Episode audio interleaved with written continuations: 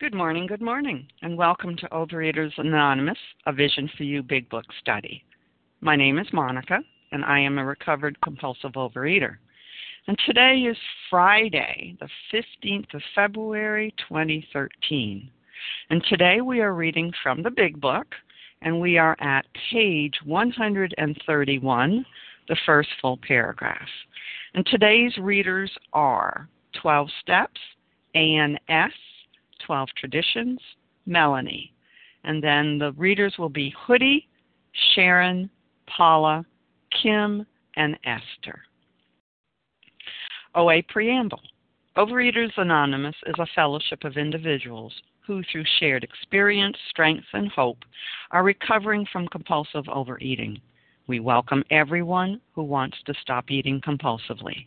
There are no dues or fees for members, we are self supporting through our own contributions, neither soliciting nor accepting outside donations. OA is not affiliated with any public or private organization, political movement, ideology, or religious doctrine. We take no position on outside issues. This meeting's primary purpose is to abstain, to recover from compulsive overeating, and to carry this message of recovery to those who still suffer our sole purpose. OA's fifth tradition states each group has but one primary purpose to carry its message to the compulsive overeater who still suffers. At a Vision for You Big Book study, our message is that people who suffer from compulsive overeating can recover through abstinence and the practice of the 12 steps and 12 traditions of Overeaters Anonymous. And I will now ask Ann S. to read the 12 steps, please. Hi, good morning. My name is Ann. I'm a compulsive overeater from Pennsylvania. The 12 steps. 1. We admitted we were powerless over food, that our lives had become unmanageable. 2. Came to believe that a power greater than ourselves could restore us to sanity. 3. Made a decision to turn our will and our lives over to the care of God as we understood Him. 4. Made a searching and for, fearless moral inventory of ourselves. Five, admitted to God, to ourselves, and to another human being the exact nature of our wrongs. Six, we're entirely ready to have God remove all these defects of character. Seven, humbly asked Him to remove our shortcomings. Eight, made a list of all persons we had harmed and became willing to make amends to them all. Nine, made, made direct amends to such people wherever possible, except when to do so would injure them or others. 10. Continue to take personal inventory, and when we were wrong, promptly admitted it. 11. Sought through prayer and meditation to improve our conscious contact with God as we understood Him, praying only for knowledge of His will for us and the power to carry that out. And 12. Having had a spiritual awakening as the result of these steps, we try to carry this message to the compulsive overeaters and to practice these principles in all of our affairs. Thank you. I pass. Thank you, Ann. And now I will ask Melanie to read the 12 traditions. Thank you. Good morning, everyone. My name is Melanie. I'm a recovered compulsive overeater from Minnesota. The 12 traditions. One, our common welfare should come first. Personal recovery depends upon OA unity. Two, for our group purpose, there is but one ultimate authority, a loving God as he may express himself in our group conscience. Our leaders are but trusted servants, they do not govern. Three, the only requirement for OA membership is a desire to stop eating compulsively. 4. Each group should be autonomous except in matters affecting other groups, or OA as a whole. 5. Each group has but one primary purpose to carry its message to the compulsive overeater who still suffers. 6. An OA group ought never endorse, finance, or lend the OA name to any related facility or outside enterprise, lest problems of money, property, and prestige divert us from our primary purpose. Seven, every OA group ought to be fully self supporting, declining outside contributions. Eight, Overeaters Anonymous should remain forever non professional, but our service centers may employ special workers. Nine, OA as such ought never be organized, but we may create service boards or committees directly responsible to those they serve. 10. Overeaters Anonymous has no opinion on outside issues. Hence, the OA name ought never be drawn into public controversy. 11. Our public relations policy is based on attraction rather than promotion. We need always maintain personal anonymity at the level of press, radio, films, television, and other public media of communication. 12. Anonymity is the spiritual foundation of all these traditions, ever reminding us to place principles before personalities. Pass. Thank you, Melanie. How our meeting works. Our meeting focuses on the directions for recovery described in the Big Book of Alcoholics Anonymous. We read a paragraph or two from the literature, then stop and share on what was read. Anyone can share, but we ask that you keep your sharing to the topic and literature we are discussing, and that you keep your share to approximately three minutes. Singleness of purpose reminds us to identify as compulsive overeaters only. Our abstinent requirement for moderators is one year, and for readers is six months. There is no abstinent requirement for sharing on topic. This meeting does request that your sharing be directly linked to what was read. We are sharing what the directions in the Big Book mean to us. To share, press star 1 to unmute. Once you are done sharing, let us know by saying pass, then press star 1 to mute your phone. In order to have a quiet meeting, everyone's phone except the speaker's should be muted. And today we are resuming our study of the Big Book and we're in the chapter family afterwards on page 131 and we are on the first full paragraph that starts drinking isolates most homes and with that i am going to ask hoodie if she will start reading please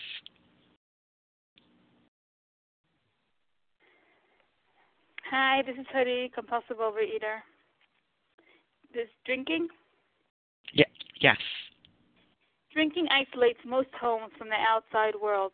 Father may have laid aside for years all normal activities, clubs, civic duties, sports. When he renews interest in such things, a feeling of jealousy may arise. The family may feel they hold a mortgage on dad, so big that no equity should be left for outsiders. Instead of developing new channels of activity for themselves, mother and children demand that he stay home and make up the deficiency. Pass. Would anyone like to share on this paragraph that was just read?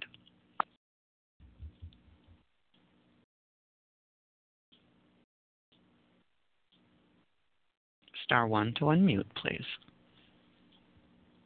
Hi, this is Kim. Good morning, Kim. Please share. Good morning, Monica. Good morning, my fellows. My name is Kim G, and I am a recovered compulsive overeater from South Jersey. You know, Ben's a businessman. He's a businessman, so I like when he uses these analogies of the business world. It says here, the family may feel they hold a mortgage on dad, so big that no equity should be left for outsiders. So what is a mortgage? A mortgage is an obligation. It's a debt to a bank because you buy a house, but the house isn't yours. You borrowed money from that mortgage, so you are obligated to that bank. And what happens when you pay down that mortgage? There's a little bit of equity. It's a little bit of excess of the, the value of the home versus how much you owe the bank. So what he's saying, he's here, the family said, listen, we put up with you while you were drinking.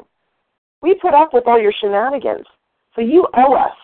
You are obligated to that debt. And any extra, now that you're starting to get back your health, any of that excess is not for that outside world. It's for us. You owe us.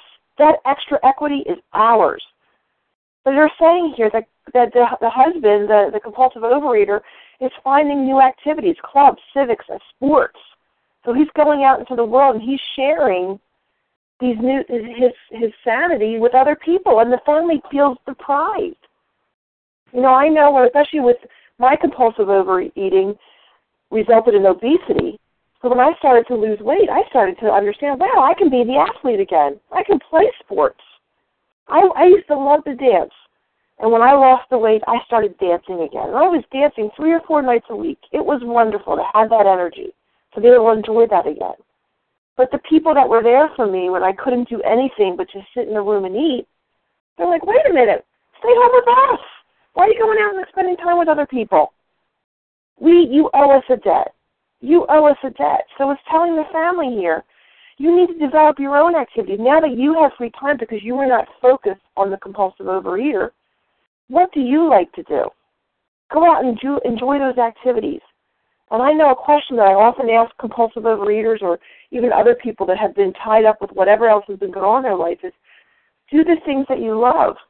But they don't even know what they like anymore. There has been so much focus on keeping that compulsive overeater uh, at bay, trying to keep them so the family doesn't fall apart.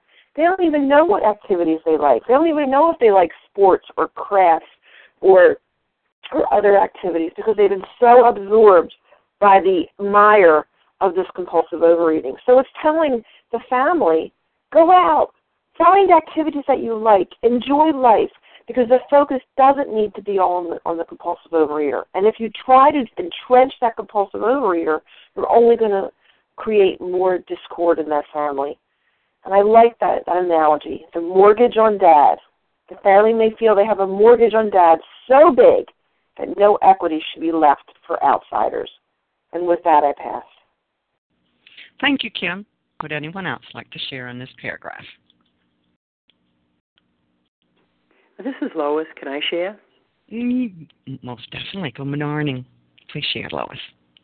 Hi, good morning. Um, this is Lois, a compulsive overeater, and um, I relate so closely to this um, this paragraph that, you know, first of all, um, what I what it tells me, it shares with me you know the feelings of my family you know how they feel threatened and and i have lived with this and they were threatened excuse me at the change in me.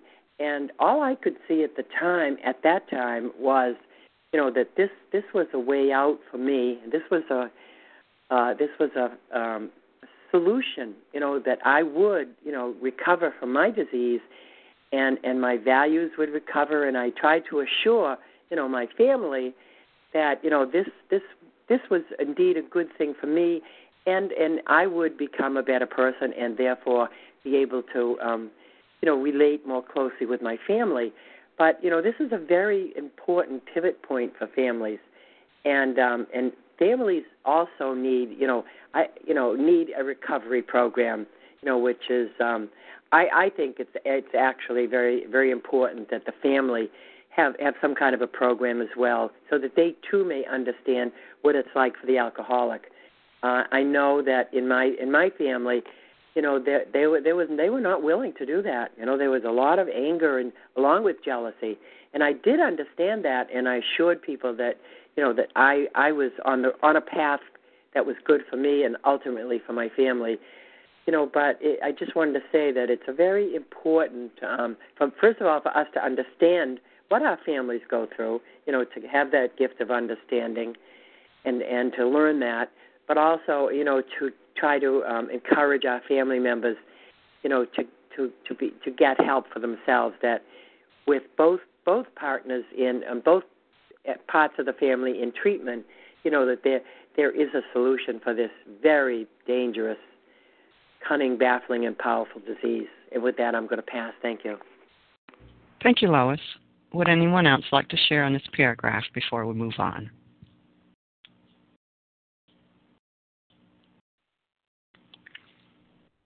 Can I share? Yes, go ahead. My name is Jesse, compulsive overeater from Connecticut. First time at this meeting. Um, yeah, I identify with the reading. It's much more difficult for me to practice the principles in my affairs outside of recovery. I'm much more willing to show compassion and tolerance to newcomers and people in recovery than I am my family.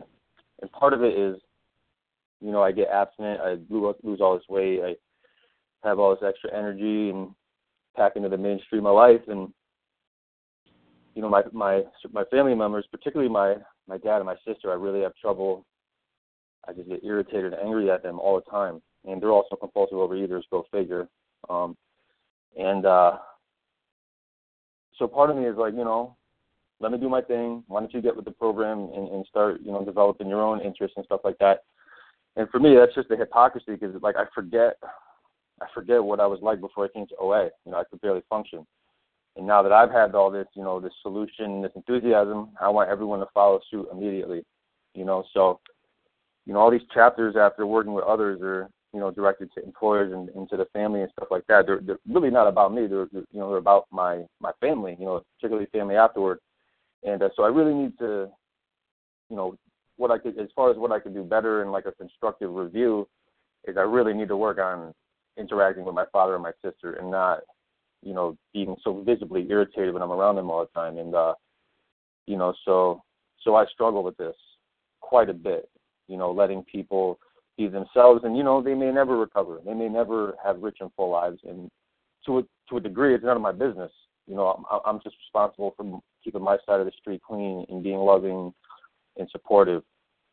So, you know, I just wanted to share that. I've been, I've been struggling with kind of, you know, accepting my family as it, as it is right now, and uh, definitely want to um, not cause any more harm because all it takes is one outburst from my mouth to really cause a division in the relationship, and you know, and, and I can't, I, I don't want to do that. So, thanks for letting me share. Thank you, Dick. And let's move on to the next paragraph. And Sharon, can you read the next paragraph, please?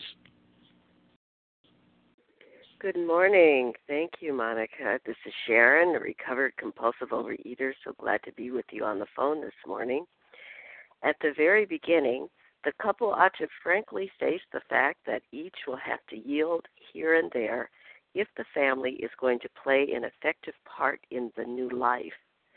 Father will necessarily spend much time with other alcoholics, but this activity should be balanced new acquaintances who know nothing of alcoholism might be made in thoughtful consideration given their needs. The problems of the community might engage attention. Though the family has no religious connection, or they may wish to make contact with or take membership in a religious body. So here we have a few things that jump out at me out of this paragraph. The first is new life, new life. The next is balance, balance. And then we see that there's program, there's family, there's community, and there's religious body. So we are getting a new life. We get abstinent, and it's not that we're going to go back to the old life once we get abstinent and I think in many ways I had some illusions that, and I still have to be careful about that because I had a vision of who I thought I was and where I thought I wanted my life to go. And when I got abstinent, there's a power that comes with abstinence. There's this feeling of elation. You've accomplished a great deal and then you feel you can do a great deal more, more just because you've done this great thing uh and and and some you see I'm saying we've I've done this great thing we've done this great thing. But really God has done it for us. The being a part of of uh our fellowship has has uh, this higher power has helped us receive this recovery. But yet we go and and and we oftentimes want to then uh, have the dreams that we had for our future and our life take place. And we start trying to recreate that in some ways. And I want you to know that I've done that, and it didn't work too well for me. Because really, trying to get what I wanted and, and to have the life that I wanted never really worked well for me. The big book tells us that now our goal is to be of maximum usefulness to God and to our fellows. So we're going to have a new life. We're not going to go back to the old life or the way it was before we started eating or uh, back to uh, now that I've gotten this recovery, now I can go back and, and create the world that I was trying to create when I was in the food. That is not the way it's going to happen. And to try to do that is just going to, it, it just is, is going to be problematic and uh, really gets us outside of our 12 step program. Inside the 12 step program, We are asking for God's will for us and the power to carry it out. We have uh, admitted that we're powerless. We've accepted that there's a power greater than us that can restore us to sanity.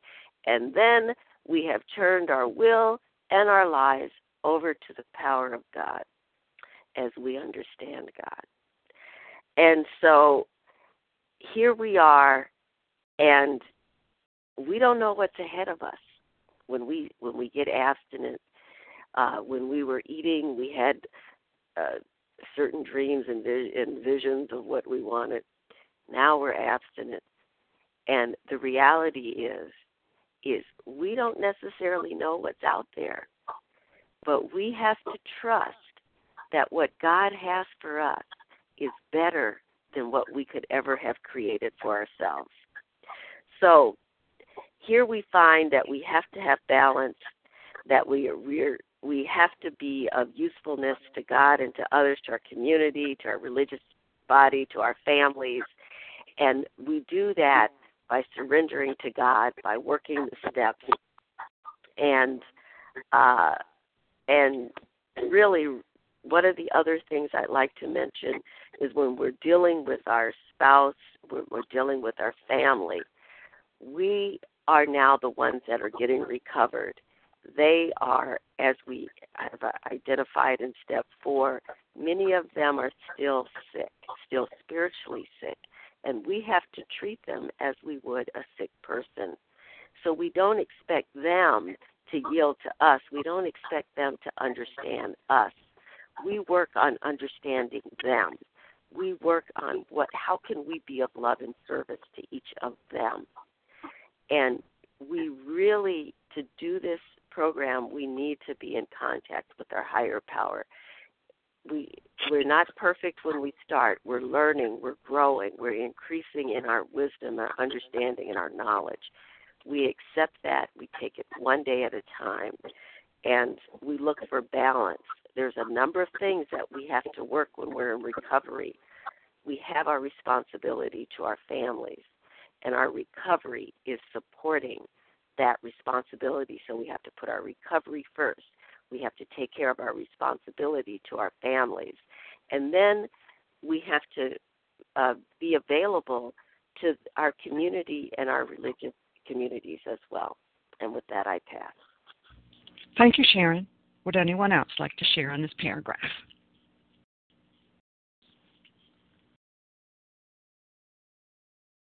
Good morning, it's Leah. Oh, good morning, Leah. Please share. Hi, Monica. Good morning, everybody. My name is Leah. I'm a recovered compulsive overeater.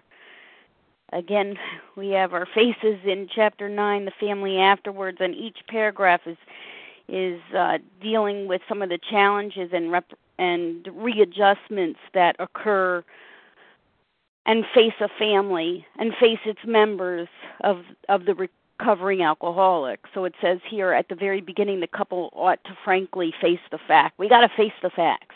you know, um this is who I am. I'm a compulsive overeater. I am a real compulsive overeater. I happen to be a recovered one today, thank you God. But that is a fact that is never going to evaporate or diminish. That is who and what I am. I'm a lot of other things.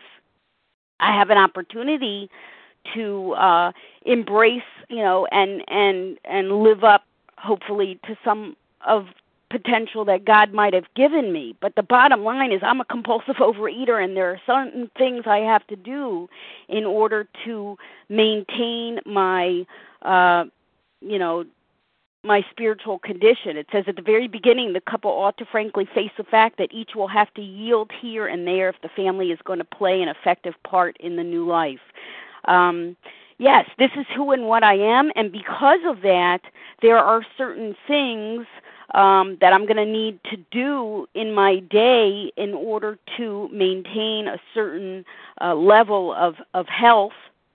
Um, and that is something that I've had to accept, obviously, and that is something that my spouse has had to accept as well. Um, and that was from the get go. And you know uh it says at the very beginning no couple ought to frankly face the fact that each will have to yield here and there. I'm going to have to yield here and there um in order to navigate how do i keep recovery number 1 and and still give you know uh correct and proper attention to these re- other these relationships in my life. Um and my husband also has had to yield in in that. You know perhaps he would like more of my time at times and he realizes that i have to be dedicated to this path. Um and it was a new life and it was a new life. It was you know much like uh, a flower that blossoms. It is a slow uh, progressive process. Both things are progressive, right? Uh, disease was progressive, it was progressively downward unraveling my life. Recovery is also progressive. Adjustments are also progressive. A new life is progressive. It's progressively forward. It's positive. It is positive. It says father will necessarily spend much time with other alcoholics, but this activity should be balanced. Father will necessarily, that means absolutely, it's unavoidable. I don't know about you, but I never wanted to be a compulsive overeater. That was not one of my dreams. This may surprise you. but my life goal was not to be here today on the phone speaking to you. I had other thoughts and dreams for myself. But my reality is that I'm a real compulsive overeater. And the quality of life that I had, um, I, I was merely existing. And in order to maintain the quality of life that I do have today, take certain responsibilities in my recovery. However, however, uh, this activity should be balanced, but that has been um, a process also of learning how to do that. Learning how to do that. Learning, you know, to say to my husband, you know what? Wednesday night is date night. That's it. No matter what's going on, that's our time. You know, uh, making appointments, you know, with my children, make sure they each get adequate time during the week. These are things that are planned planned ahead of time so that they have uh, knowledge that I will be there one on one with them with no other distractions. And that that is a commitment that I'm making you know to spend an hour with at least. You know what I'm saying is it does take balance. It takes planning. It takes some organization. But always always recovery has to be number 1 and what this chapter is saying in this particular paragraph is it's a period of adjustment it's a period of adjustment. New acquaintances who know nothing of alcoholism might be made and thoughtful consideration given their needs. The problems of the community might engage attention. Again, just because people are recovered doesn't mean they're not subject to and subject of life. There are lots of things going on in the world. Can we practice these principles in all our affairs? Can we do that? Can we be the mother, the father, the wife, the husband, the daughter, the son, the the community member? Uh, the sister, the brother that the program of recovery enables us to be. And how do we do that? And that is a skill, and that's and that is uh, working towards balance. And just like anything, when you practice it, you get better at it. And with that, I pass. Thank you. Thank you, Leah. Let's move on to the next paragraph. I'd like Paula. to share, Monica, if I may. It's Linda from Connecticut. Go ahead, Linda. Good morning. I'm a recovering compulsive overeater. I was struck by some of the things that have just been said, and I know I've been in recovery for a long period of time, and it took a lot of spiritual development. it's almost funny uh, to realize I don't know what the plan is. Somebody was uh, talking a, a few people ago about um, we're assuming now we're going to work on those old dreams. I was so sick when I came in the programs. I had no old dreams if they were there, I don't I don't even recall it. I was learning how to not overeat every day. I was learning basics and uh you know what? I'm still learning a lot of basics and it's now it's based on of course all the tools I've been given and the fellowships that are supportive of that, but it's I'm listening to God's plan and now I'm really listening and it's amazing um, it's not one of uh, deprivation. It's not one of uh, a martyr of some kind. It's uh, it's a very balanced thing, and it's amazing to me all the stuff I don't know, uh, and that I'm learning. Um, uh, changing jobs, all the whole. I mean, I would assume I'm a, of a certain age, and gosh, uh, I would know about careers, or I would know about dating, or I. Uh, no, I don't. It was all all my life was tainted. My thinking, rather, was tainted with this very self-destructive thinking process. So um, it's not uh, morbid at all. It's uh, thrilling to to see God at work in my life. Thank you. Thank you, Linda. Paula, can you read the next paragraph, please? This is Paula, recovered compulsive overeater. Alcoholics who have derided religious people still will be helped by such contacts. Being possessed of a spiritual experience, the alcoholic will find he has much in common with these people, though he may differ with them on many matters. If he does not argue about religion, he will make new friends and is sure to find a new avenue of usefulness and pleasure. He and his family can be a bright spot in such congregations. He may bring new hope and new courage to many a priest, minister, or rabbi who gives his all to minister to our troubled world. We intend to fo- we intend the foregoing as a helpful suggestion only. So far as we are concerned, there is nothing obligatory about it. As non-denominational people, we can we cannot make up others' minds for them. Each individual should consult his own conscience. Well, there a paragraph on living life and um, how we are not in judgment and we don't know. We don't know the path for anyone here.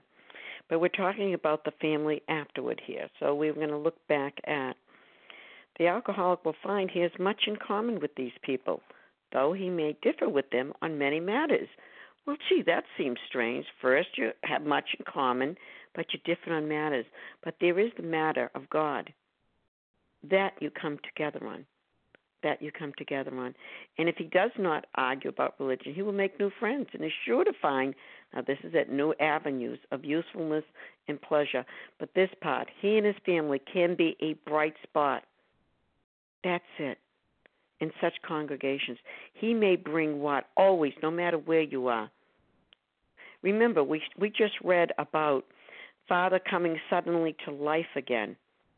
And we just read about a new life, not known before. So all of these things are new to the whole family and coming to, to terms with and looking at. But that bright spot, he may bring new hope and new courage to many a priest, minister, or rabbi who gives his all to minister to our troubled world. But see, the alcoholic is very unique and the family also. Because here we see the hope, a new hope and a new courage. And that part, we intend the foregoing, everything that's read before this, as a helpful suggestion only. Many paths were laid in this direction. I don't know what yours is. So far as we are concerned, there is nothing, nothing you have to do about this. We cannot make up others' minds for them. Be very clear here. It's very, very, doesn't make any doubt here. Each individual, and that's what we are, that's what we are, should consult his own conscience. That's where it begins. Thank you for allowing me to share. With that, I do pass. Thank you, Paula. Would anyone else like to share on what was just read? This is Janice. Good morning, Janice. Please share. Mm-hmm. Good morning, Monica. Good morning, Vision for You. My name is Janice. I am a recovered compulsive overeater. Thank you, God. I love this chapter, The Family Afterwards, because each one of these paragraphs talks from their experience, the experience of these first 100 recovered alcoholics, and then many who have recovered since. Many who have recovered since. And what they're talking about here, in particular, is what does this family look like now? What does this family look like now?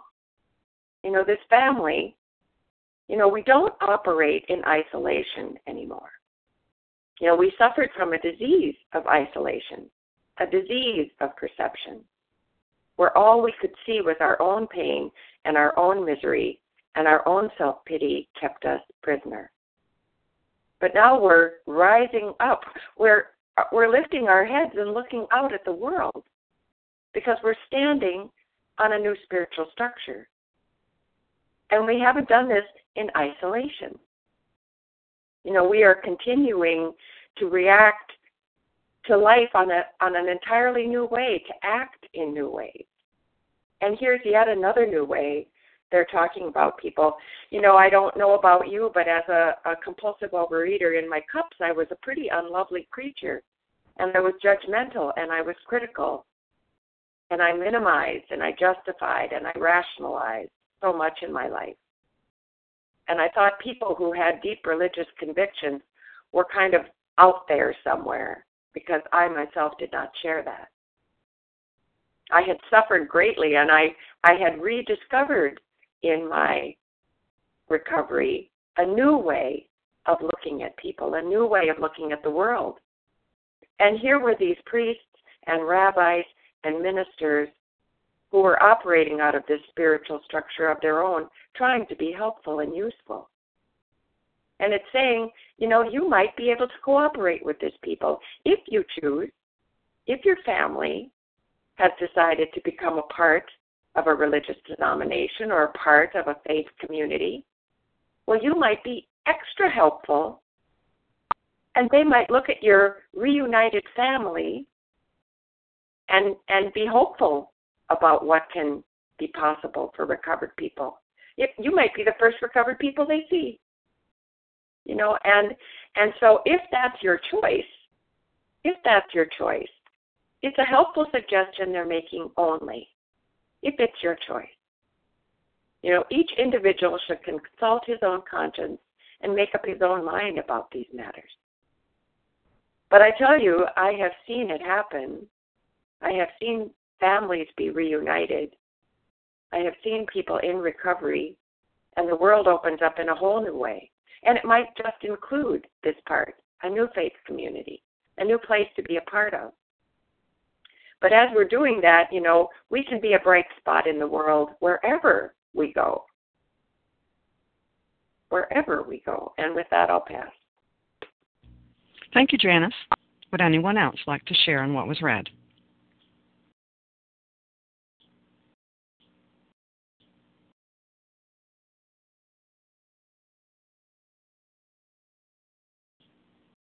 Okay, let's move on to the next paragraph.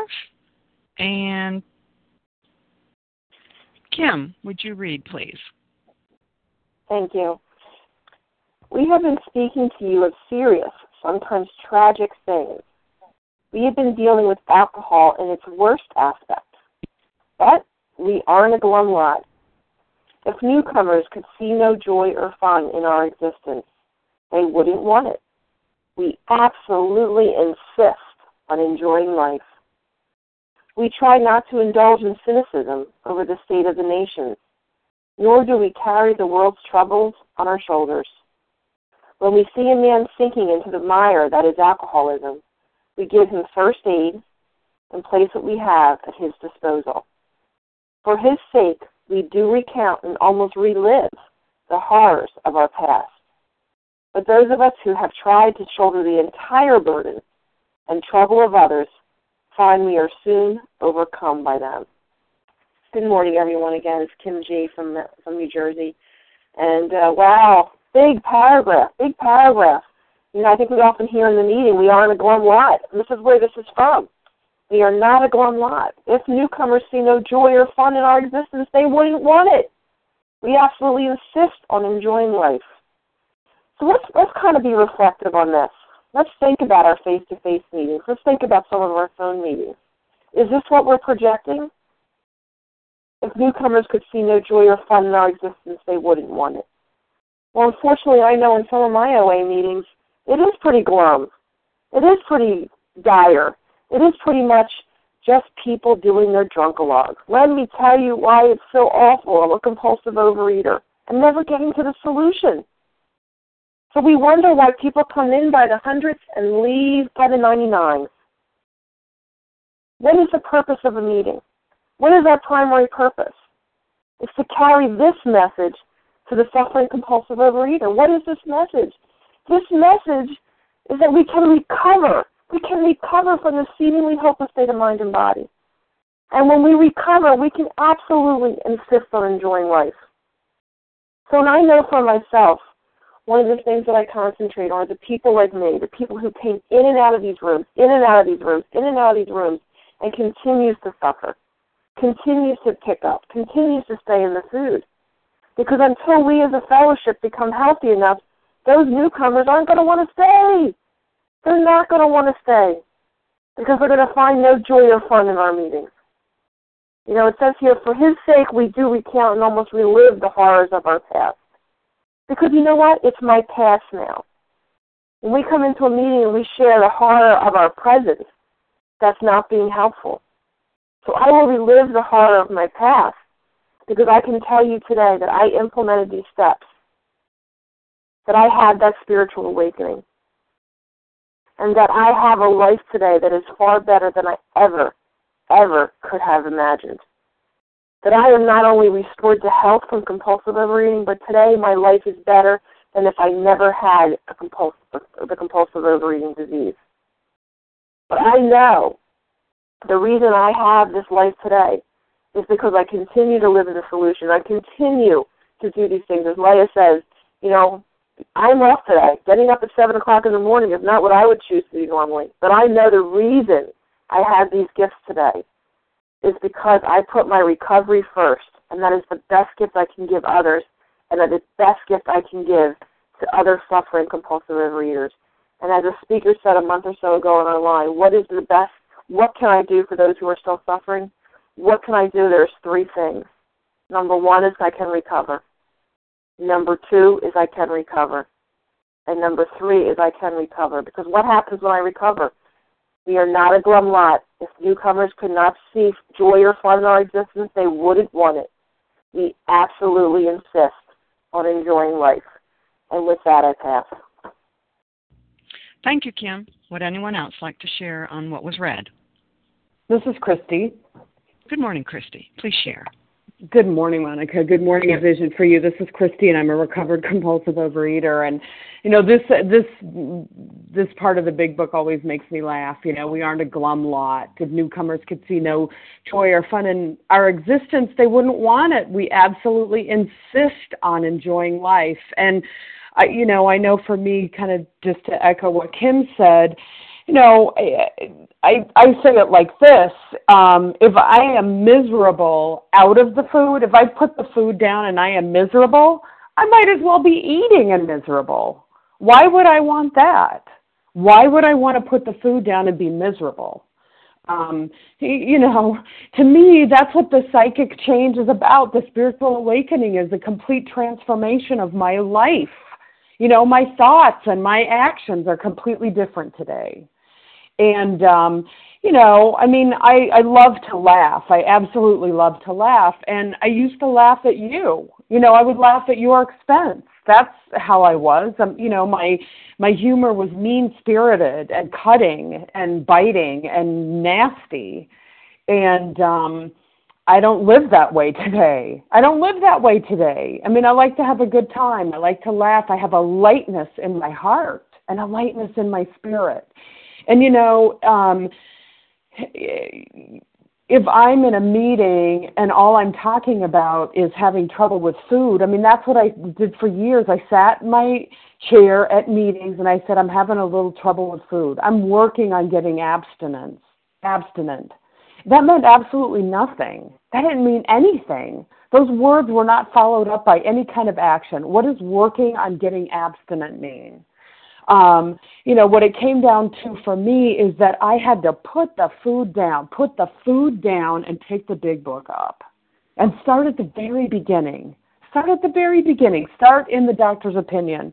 Get a true understanding of the nature of your problem, Christy that I have a twofold illness. I have an allergy of the body and I have an obsession of the mind. And both of those need to be dealt with. So I put the food down and I started working on my mind. Not by myself, but with the help of a whole bunch of other people who had that same experience. And what I have to give is what worked for me. That's it. That's it. You know, there's no magic here, and there was, you know, there's nothing special about me. I just got to the point where I was done. I was done. Even if it meant I had to give up the food, that's what I did. And, you know, you know, carrying this message of recovery to certainly the still suffering compulsive overeater is is my primary purpose today.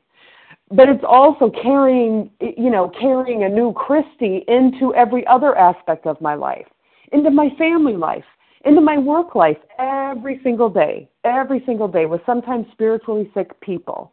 I had to completely change the way I was you know, I had to talk to my family, I had to talk to my sister and say, you know what? I know when we get on the phone, all we do is, you know, talk about how horrible our parents are and how we think our brother's a jerk and I, I need to have different conversations with you. It's like, what do we talk about? I don't know. Let's talk about building our relationship. And that's what's happened over time. I've built relationships with people that didn't have to do with complaining about other people um, or talking about recipes. You know, my life has elevated, my conversations have elevated, and I am a person that has a lot to give today. I have a lot to give, and I want to give it. I want to give it. And, um, you know, I mean, that life that I have today is uh, nothing short of a miracle. Nothing short of a miracle. And I'm so grateful every single day that I was you know, I my disease beat me into a state of reasonableness and recovery taught me that I, you know, that changing was a good thing. That changing was a good thing. You know, I am the person today that I believe my higher power intended me to be. And um, I'm so grateful for that. And with that, I pass. Thank you, Christy. Would anyone else like to share on what was read? This is Janet. I heard Janice and Paula. Correct. Janice, go ahead, please.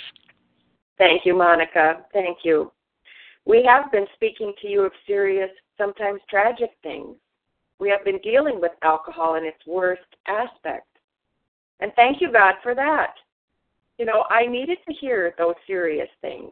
I needed to hear about this progressive and fatal disease. I needed to be educated about what this disease really was, what I had, what I suffered from. But then you taught me the solution. Then you showed me the way out. You showed me the way out. You know, we always said in our Wednesday night meeting, you know, follow the laughter. If you pull into the parking lot and you're looking for the room in the basement of the little church where we meet, follow the laughter because that'll take you to our meeting. And I've had people, many people tell me, I walked into that room and here's a bunch of mostly normally weighted people standing around laughing and talking. And I thought, I cannot be in the right place. I cannot be in the right place. How can this be Overeaters Anonymous? But you know what? There we were. There we were. Happy, joyous, free experiencing the solution and sharing it with one another, standing around telling our stories and laughing at ourselves and with each other about what it used to be like. And why can we laugh about it? Because we're not there now. Because we're not there now. Because we're living. We're living. We're enjoying life. You know, six of the most important words, I think, in the big book are in this paragraph. We absolutely insist on enjoying life in recovery. In recovery. And when we see a man sinking into the mire, when they walk into our rooms, you know, they're not laughing when they come in. I certainly wasn't laughing when I came in. We give him first aid and place what we have at his disposal. You know, we're laughing and we're happy and we're in recovery. But underneath it all, we know exactly why we're there to put out our hands and offer to the next person who walks in what we were so generously given the solution and the way out. You know, and for his sake, we do recount and almost relive the horrors of our past. Because every time I tell my story, It's so that you can see exactly how bad it used to be, and I don't forget. Because I don't ever want to forget what it used to be like. But I don't dwell there and I don't live there anymore. Thank you, God. And with that, I'll pass. Thank you, Janice. Would anyone else like to share on what was read? Hello? This is Paula. Yes. Paula? Go ahead, Paula. this is Paula, and I will be piggybacking a bit on on Janice. Hope you don't mind, Janice. but you know this part. But we aren't a glum lot. Well, there you go. Let me tell you, we're a program of attraction. I've never been attracted by glum, and I'm still not attracted by glum. But that part, you know, we need to realize more and more what is glum means. And it means when we go into a meeting and that's all we see. If we only see people that aren't recovered, then why would we stay? And the answer is they don't. They don't stay. There is no message to be given for the one they see they don't want. But it's as if newcomers could see no joy or fun in our existence. They wouldn't want it. Yeah. You ain't got a line forming to the right. There is no line for that. We absolutely know this is it. Insist on enjoying life. This is an assistance. Oh, I'm loving this part. But then it goes on here. But life does go on. When we see a man sinking into the mire that is alcoholism, we give him first aid and place what we have at his disposal. For his sake, we do recount and almost relive the horrors of our past. But there's a but here. But for those of us who have tried to shoulder the entire burden and trouble of others, find that we are soon overcome by them. Honey, they'll take you down. They take you down. We're not meant to shoulder that. There is our part and there's God's part. Our part may be small, essential as it is. God's part is, is huge. But there it starts with the willingness. But may I go back to when I want to just look at, at what Bill said about some of these things that are being said here because they're repeated, and Lord knows we need repetition. We commence to make many fast friends in a fellowship. This is page 15. Has grown up among us. Well, haven't we seen that? Which is a wonderful thing to feel apart, don't we know that? The joy of living we really have, okay. That's what we really have. No pretending here, even under pressure and difficulty. And he says, I have seen hundreds of families, this is the family afterwards we're talking about, set their feet in the path that really goes somewhere. Have seen the most impossible domestic situations righted, feuds and bitterness of all sorts wiped out, wiped out, and it goes on. And that's it. Life goes on. And then on 16, let me repeat again what he says.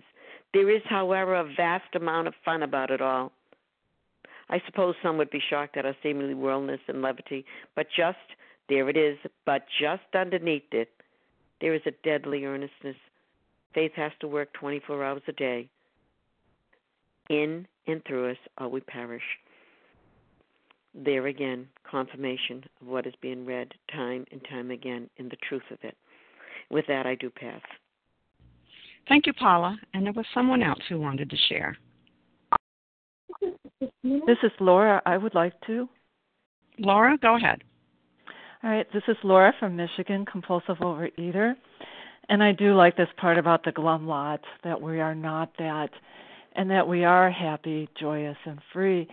And I always I think about when I was in my disease and I was on the couch and I used to watch oh I don't this is setting my age up, but things like Bewitched and and I used to think if I could just twitch my nose and be happy.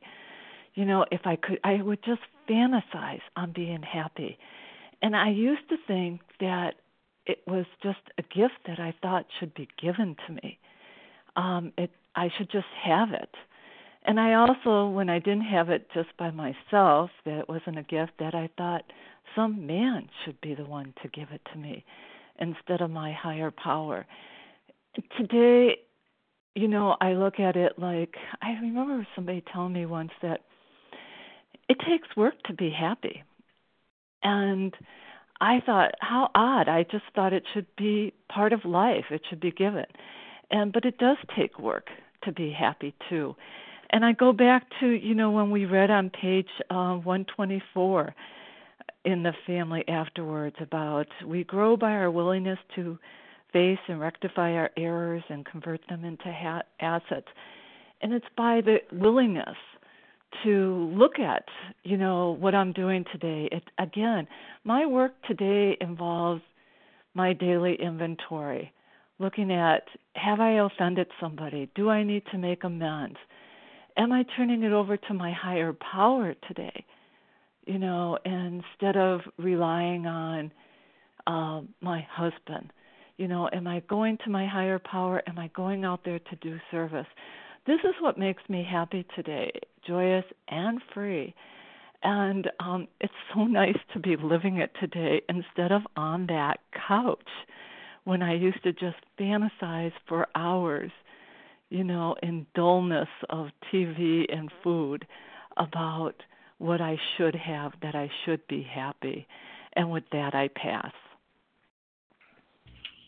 Thank you, Laura. And this is Monica, and I'm a compulsive overeater. And I have one word to say to all this Yeehaw! Um, thank you, God. You know, having um, recovered from a seemingly hopeless state of mind and body. We're not a glum lot. And I know that's what brought me to this is when I walked into a room and I saw and heard recovery. I heard laughter. I saw the twinkle in their eyes, and I wanted that. And we've come to the end of our time this morning, and I thank thank everyone who has shared this morning. And we will now close with a reading from the Big Book on page 164. And Esther, can you read that for us, please? Good morning. My name is Esther. I'm a compulsive overeater in Canada. Our book is meant to be suggestive only. We realize we know only a little. God will constantly disclose more to you and to us. Ask Him in your morning meditation what you can do each day for the man who is still sick. The answers will come if your own house is in order, but obviously you cannot transmit something you haven't got. See to it that your relationship with Him is right, and great events will come to pass for you and countless others. This is the great fact for us. Abandon yourself to God as you understand God. Admit your faults to Him and to your fellows. Clear away the wreckage of your past. Give freely of what you find and join us. We shall be with you in the fellowship of the Spirit, and you will surely meet some of us as you trudge the road of happy destiny. May God bless you and keep you until then. Thank you, Esther. I will ask everyone now to press star one to unmute so we can say the serenity prayer together.